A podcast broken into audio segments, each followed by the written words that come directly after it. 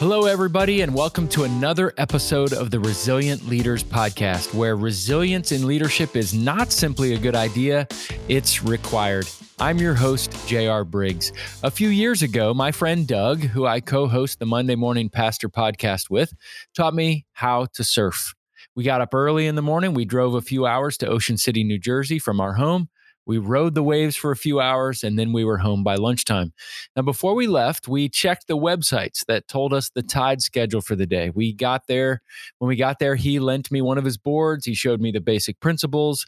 And after a while, after several stops and starts, fails and flops, I was up riding my first wave. It was exhilarating. Now, you can't, of course, generate waves, but instead you position yourselves, yourself, Doug told me. You observe, you scan the horizon so that when a wave is ready to be caught, you use what you've learned, what you've experienced, and what you intuit to catch it. And when you do, it's a rush. Being resilient is the same way. Speaking of waves, in the first episode, I shared my favorite quote from Alvin Toffler, one of the greatest American futurists, who said, The illiterate of the 21st century will not be those who cannot read and write, but those who cannot learn, relearn, and unlearn. So, who is Alvin Toffler? Well, he's considered one of the world's most outstanding futurists. He became widely recognized in the field through his two popular books, Future Shock and The Third Wave.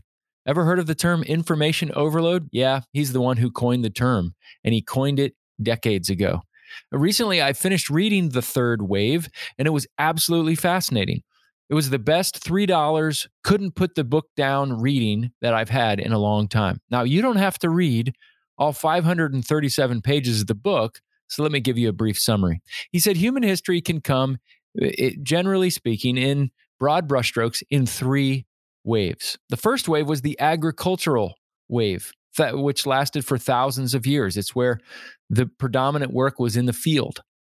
The second wave was the industrial wave, and moving from field now to factory, where we think of corporations like US Steel, you know, Rockefeller and Carnegie. But the third wave was the technological wave. We moved from the field to the factory to now online, which at the time that Toffler wrote it said that we were entering into. This is Amazon, Apple, Facebook, leaders like Bezos, Zuckerberg, Jobs. While he didn't have a name for these products because they hadn't been invented yet, I had to chuckle through the book because Toffler foresaw ideas and concept, concepts such as cloning, personal computers, the internet, cable television, and mobile communication.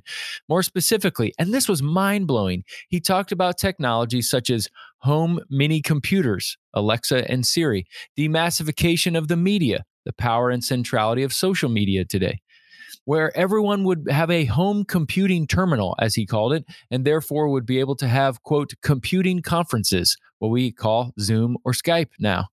If we can compute and work from home, he said, we will stay at home more and the work from home movement and the end of the strict nine to five work schedules. I mean, all this is mind blowing. He even addressed with great lucidity the power and the work culture of places like Facebook, Amazon, Apple, Twitter, and other Silicon Valley mega corporations. Now, here's the most amazing thing about his writing he wrote this book over 40 years ago. Amazing. Now, Toffler got me thinking as I read the book. He got me thinking a great deal about things, especially as it relates to this podcast. Thoughts around how do we live resiliently in this third wave, which seems to be more turbulent than the other waves due to technology, culture, and the global interconnectedness of systems. So I want to share some of the ruminations, ideas, concepts, and brainstorming that I had coming out of reading the book. I always think a great book is one that makes you think even more and think new ideas, not just the ideas of the authors. So I want to give you a helpful principle. And then I want to give you 10 ridiculously practical ways that you can grow in resilience as you lean into the future. 10 ways in which you can catch the waves. So here's the principle and this is really important. We can't predict waves, but we can study the tide patterns and go to surfing school. Let me say that again. We can't predict waves, but we can study the tide patterns and go to surfing school. So, I want to share those 10 practical ways in which we can get up on our board and ride out this wave, this third wave in this new reality. So, I'm going to go quickly, so buckle up. You ready? Number one, Embrace the tension of the both and mindset more than the either or. Now, it's easy to think in either or categories in the new reality, but we're going to need to be thinking more about both and. In the past three years, I've been writing a book on this idea of living faithfully in the middle of the both and reality, that overlapping space of a Venn diagram. The title of the book is called The Sacred Overlap, and it'll be out the first week of September, which I'll talk about more in the future. But it's important that we live in the the the both and reality, not just the either or. Number two, be looking for connections, partnerships, and collaborations. You can't go surfing alone in the third wave. You've got to do it with other people. So, who can you link arms with? What synergistic partnerships and networks can you build with others? Look around where there are already natural points uh, of connection and relationship existing. Look to build on those in the future. Number three, experiment. Build the plane mid flight. If you wait for it to, if you want it to be perfect, you'll never start. You'll just keep waiting. Build the plane mid flight. It's scarier, but it's way more fun. Another way to say this is that sometimes we have to be willing to change the tire when the car is still moving. It's difficult and sometimes frustrating, but it's what it means to be resilient. You don't have to have, we don't have the luxury to wait until the car has come to a complete stop here in the third wave. We're going to have to learn how to do that. So keep experimenting and realize we're just going to have to do it as we go. Number four, seize opportunities. Don't just think, well, this might fail. Let's just wait and see. Instead, it's best to think, let's give it a go. Let's see what happens. Let's see what happens. Let's just try. And number five, that mm, I want to encourage you to look for vulnerabilities. Where are there gaps or there issues? Where is there no one playing in that corner of the sandbox, or maybe not in that sandbox at all? Be asking yourself, what are the kinks in the hose? And how can I unkink the hose so that water flows out of the hose more often? Look for those vulnerabilities and those pinch points. Number six, strive to be lightweight, low maintenance, and high accountability. Lightweight, low maintenance, and high accountability. This is the recipe for resilience in the new reality. Many corporate or organizational cultures are heavyweight, high maintenance, and low accountability. And I want to encourage you all look to do the opposite. It's been said that the seven deadly words of the church are, we've never done it that way before. But that could also be said of businesses and organizations and nonprofits as well. Strive to be lightweight, low maintenance, high accountability. And number seven, befriend failure.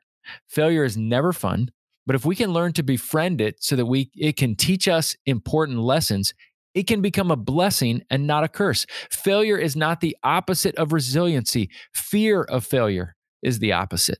So befriend failure. It's scary, but it can be a great teacher. Number eight, eavesdrop on those who are asking the better questions, asking better questions than normal. Eavesdrop on those who are asking bigger, maybe even uncomfortable questions about reality, about the present, and about the future.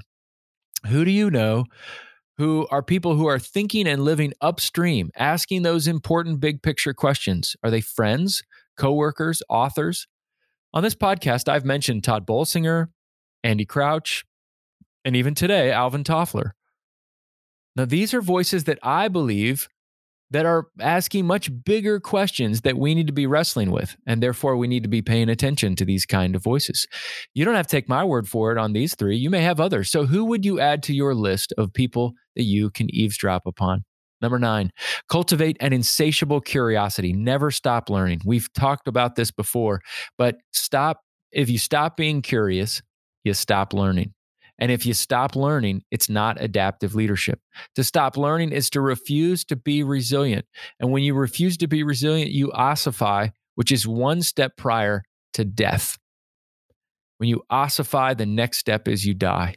So cultivate an insatiable, lifelong curiosity. Never stop learning, no matter what you're doing. And number 10, look to increase your opportunity surface area. What is that? Well, it's where we ask, what are the ways that we can open up new opportunities for learning, for connecting, for growing, for asking questions, for allowing ourselves to be stretched?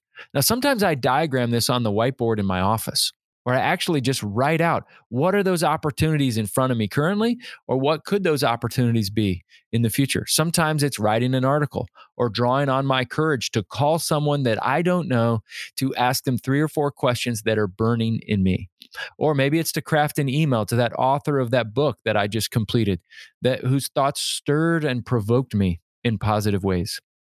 Maybe it's reading a book that will stretch me, or attending a seminar or a webinar outside of my field, and then meeting the presenters at a break to ask them uh, follow up questions. I always like to ask myself, where can I be the dumbest person in the room, and how do I get into those rooms? Because I always feel my opportunities for learning and growing and connecting increase. I'm always looking for ways to increase my opportunity surface area because that's where the real learning and stretching and growing takes place. Now, hopefully, this brief lesson in surf school can help you ride the waves as they roll in rather than getting pummeled by them when they come. I want to encourage you to just choose one or two of these 10 points above and try leaning into them. Now, I know this was rather quick, but I've listed all 10 of these in the show notes if you want to go back and review them. That's all we have time for today. And if we can partner with you and your leadership team to help put some of these wave riding principles into practice and have another lesson in surf school, let's talk.